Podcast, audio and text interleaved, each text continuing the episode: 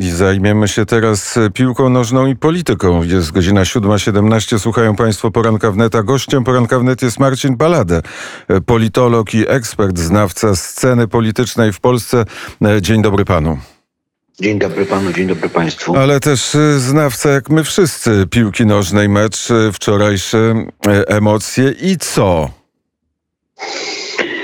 I to, co przewidywali realiści, że owszem, mamy w składzie najlepszego napastnika świata, co wczoraj po raz kolejny udowodnił Robert Lewandowski, natomiast to jest turniej i wygrywa drużyna, a my tej drużyny w sensie mm, współdziałania wszystkich formacji yy, w drużynie, czyli obrony, środka pola, napastników nie mamy. No i cóż, odpadamy tak jak wiele innych zespołów.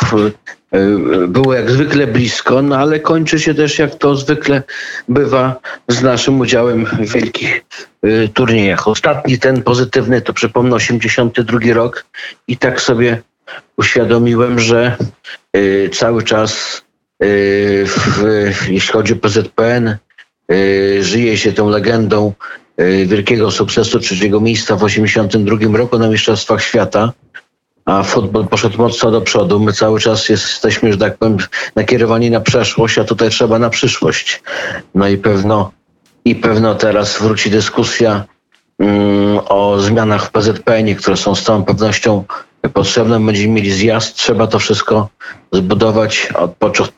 Od początku trzeba, moim zdaniem, doprowadzić do większych zmian w P Z P N-ie po to, żeby cieszyć się sukcesami, które oczywiście szybko nie nadejdą, no ale tu jest potrzebna y, bardzo mrówcza, taka y, pozytywistyczna praca, żeby zbudować drużynę, żeby zbudować drużynę, no to musi być solidny fundament. A żeby był solidny fundament, to choćby musi być, musi być dobre szkolenie, wychwytywanie tych talentów młodych po to, żeby one tworzyły tą drużynę za kilka lat, drużynę, z której będziemy, mam nadzieję, dumni, która będzie odnosiła wielkie sukcesy. Robert Lewandowski wypowiedział tak zwane święte słowa. Powiedział tak: zabrakło nam umiejętności. To, to powiedział, że tak powiem, to już można stwierdzić w imieniu całego zespołu, bo jemu umiejętności nie można z całą pewnością odmówić, ale tak jak powiedziałem, no... to jest turniej i wygrywa zespół. My jako takiego zespołu jedenastu biegających czy dziesięciu biegających zawodników nie mieliśmy, a przypatrujemy się temu turniejowi, choćby w wczorajszej grze Węgrów, i widzimy, że no niestety, to trzeba powiedzieć sobie, to jest przykre, ale byliśmy jedną z najgorszych drużyn tego turnieju, bo przecież Węgrzy też odpadli, też nie awansowali, ale jednak trzeba powiedzieć, że No, stawili czoła najpierw Francji, potem Niemczech, dwa remisy. Wielki szacunek. Nas na aż tyle nie było stać. Szczególnie w meczu ze Słowacją, tym meczu otwierającym polską obecność na Euro dwa tysiące dwadzieścia, ale w ogóle Euro jest ciekawe. Kibic może czuć się usatysfakcjonowany. No, z całą pewnością. No, oczywiście jak to w turnieju są y, mecze słabsze, są mecze bardzo emocjonujące. Teraz z racji tego, że kończą się rozgrywki grupowe, wejdziemy już y, do systemu, gdzie drużyna przegrywająca odpada. No to będzie z całą pewnością jeszcze ciekawiej, bo trzeba grać nie na sto, ale na dwieście procent swoich y, możliwości, więc ten spektakl jeszcze przed nami, te kilka, y, te dwa tygodnie przyglądania się temu, jak grają arcymistrzowie na boisku. To w takim razie jakie są typy? Kto będzie mistrzem Europy? Typuje Marcin Palade. No, biorąc pod uwagę to, co działo się w fazie, w fazie grupowej, no to z całą pewnością można tutaj wyróżnić Włochów, wyróżnić Belgów. Pamiętajmy, że Niemcy to jest taka maszyna, która się rozkręca na turniejach z meczu na mecz, żeby gdzieś ta, ten szczyt formy przypadł na półfinał, na finał, przy czym no, będą mieli poważną przeszkodę, bo z drabinki wynika, że zagrają na Wembley, tak jak nawet pan redaktor mówił przed moim wejściem, z Anglią, czyli można powiedzieć trochę przedwczesny finał, bo Anglicy byli typowani jako jedni z tych, którzy mogą tutaj zawojować mistrzostwo. Okazuje się, że jedna z tych dwóch drużyn y, odpadnie. Pytanie, czy obudzą się jeszcze Hiszpanie, To jest pytanie otwarte, czy w związku z sukcesem w ostatnim meczu też przebudzą się Chorwaci typowani jako tych, którzy też mogą coś dużo zawalczyć w tym turnieju. Także myślę, że pewnie jakieś niespodzianki w postaci drużyny, drużyny mniej typowanej nie będzie. Natomiast, natomiast pewno wszystko rozegra się wśród tych, wśród tych największych. Ja widzę taką możliwość, że w finale będzie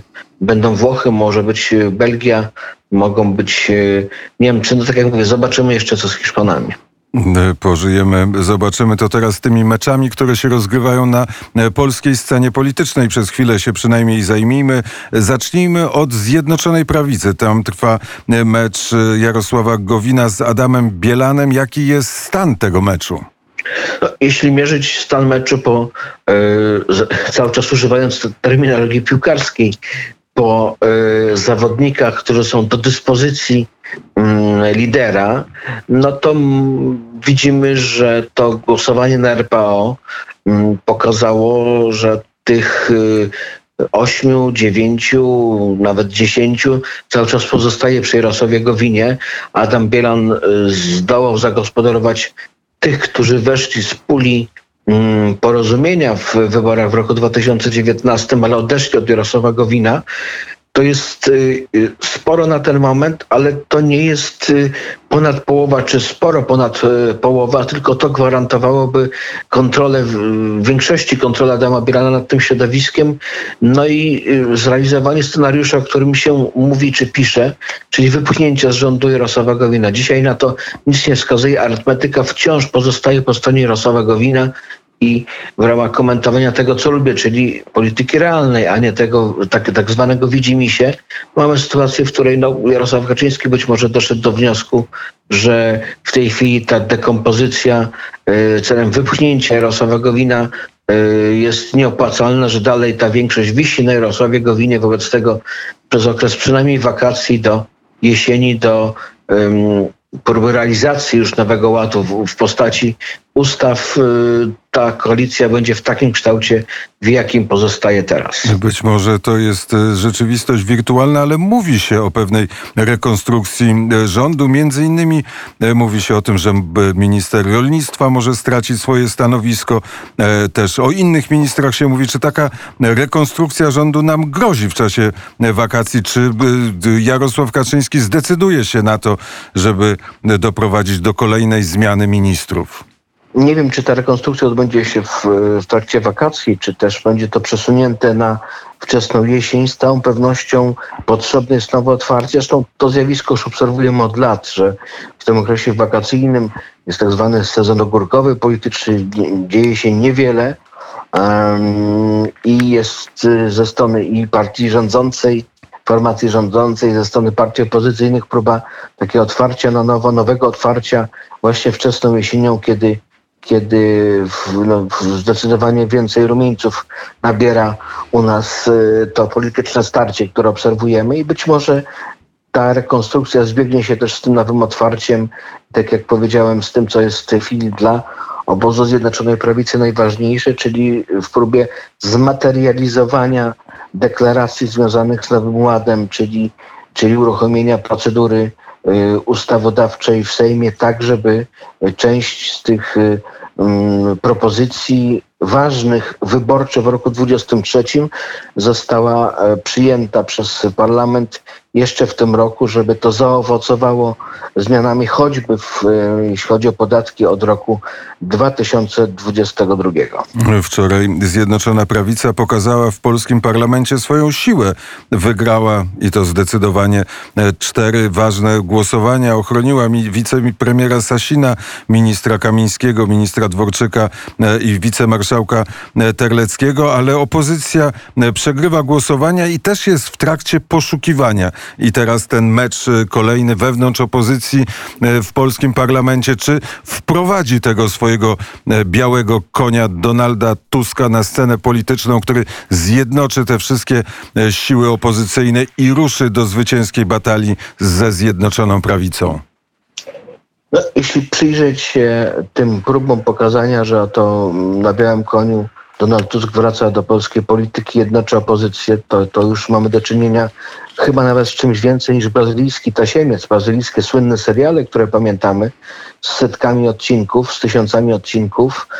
To mamy teraz do czynienia z kolejną zapowiedzią, ale jak Państwo zwrócicie uwagę, to to jest na razie cały czas w sferze a marzeń niektórych nawet tylko polityków Platformy Obywatelskiej, Koalicji Obywatelskiej, ale przede wszystkim to jest to, czego chciałaby część tak zwanego salonu, czyli dziennikarzy, publicystów, tych, którzy robili wielkie kariery polityczne, byli tak zwanymi autorytetami medialnymi, autorytetami przekazu medialnego, przekazu politycznego w, w czasach, kiedy Donald Tusk w polskiej polityce znaczył bardzo dużo. On teraz znaczy o wiele mniej. Jego wyjazd czternasty piętnasty rok do Brukseli, objęcie funkcji przewodniczącego Rady, potem szefa I P P spowodowało, że no, niejako był tylko i wyłącznie w roli komentatora polskiej polityki. Teraz miałby wrócić, tak jak się zapowiada, po raz enty w sensie zaangażowania, próby zjednoczenia opozycji, a przede wszystkim próby konsolidacji, odbudowania pozycji Platformy. To jest y, operacja, moim zdaniem, obarczona bardzo, bardzo dużym ryzykiem. Już pomijam, tak jak wspomniałem, że Donald Tusk to nie jest ten sam wielki Donald Tusk politycznie, jak to miało miejsce jeszcze dziesięć czy osiem czy siedem y, lat temu. To jest także zupełnie inna konfiguracja, po, jeśli chodzi o scenę polityczną. To nie jest tak, że Platforma jest podmiotem dominującym, jest w tej chwili drugą siłą polityczną z bardzo wyraźnymi problemami. No i pytanie, czy takie y, przyjście Donalda Tuska, wejście Donalda Tuska pozwoliłoby chociaż trochę odbudować pozycję. Tusk po prostu nie może sobie pozwolić na taką sytuację. Stąd myślę, że kalkuluje, że owszem, wraca do polskiej polityki, próbuje skonsolidować przede wszystkim swoją macierzystą partię, Platformę Obywatelską, Koalicję Obywatelską, i okazuje się, że te ruchy mogą nie przynieść jakichś znaczących zmian w sondażach in plus i co wtedy? No, okazałoby się, że król jest nagi. Tego z całą pewnością Donald Tusk nie chce zrobić. I jeszcze jedna rzecz ważna to jest taka, że w samej Koalicji Obywatelskiej, Platformie Obywatelskiej z całą pewnością nie wszyscy są zainteresowani tym, żeby wrócił Donald Tusk. Nie wszyscy są zainteresowani, a szczególnie, na co chcę zwrócić uwagę, to pokolenie w tej chwili, czyli Borys Budka, otoczenie wokół Borysa Budki, czterdzieści z przedziału czterdzieści pięćdziesiąt, oni bardzo długo czekali, żeby być liderami y, Platformy Obywatelskiej. Nie wydaje mi się, żeby tak łatwo chcieli oddać co, to, co jest, bo powrót Donalda Tuska to jest de facto powrót tego, co było, czyli tych działaczy, którzy są starsi. To by oznaczało degradację w sensie tej hierarchii w Platformie Obywatelskiej tych obecnych y, liderów. Nikt za darmo czegoś takiego nie odda.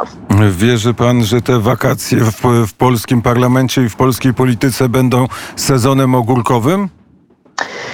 One być może spowodują, że będzie tej aktywności mniej, zdarzeń, wydarzeń będzie mniej, ale też nie należy się spodziewać, żeby był całkowity zanik. Jest y, zbyt, że tak powiem, na ostrzu noża postawiona rywalizacja między rządzącymi a opozycją, żeby wszyscy powiedzieli, no to teraz rozjeżdżamy się na dwa miesiące, nie rozmawiamy o polityce, dajemy Polakom odpocząć od polityki, wszyscy jedziemy na wypoczynek i wracamy.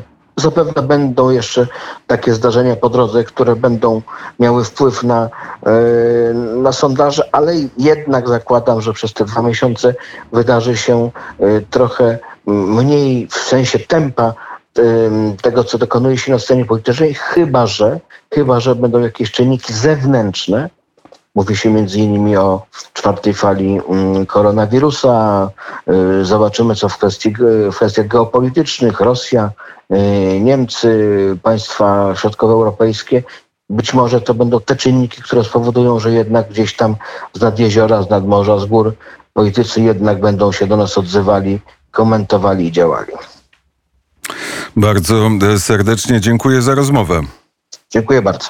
Marcin Palade, politolog, ekspert i znawca polskiej sceny politycznej, był gościem Poranka Wnet. Na zegarze godzina siódma trzydzieści jeden. Trochę a propos Szwecji zaśpiewa teraz zespół ABBA.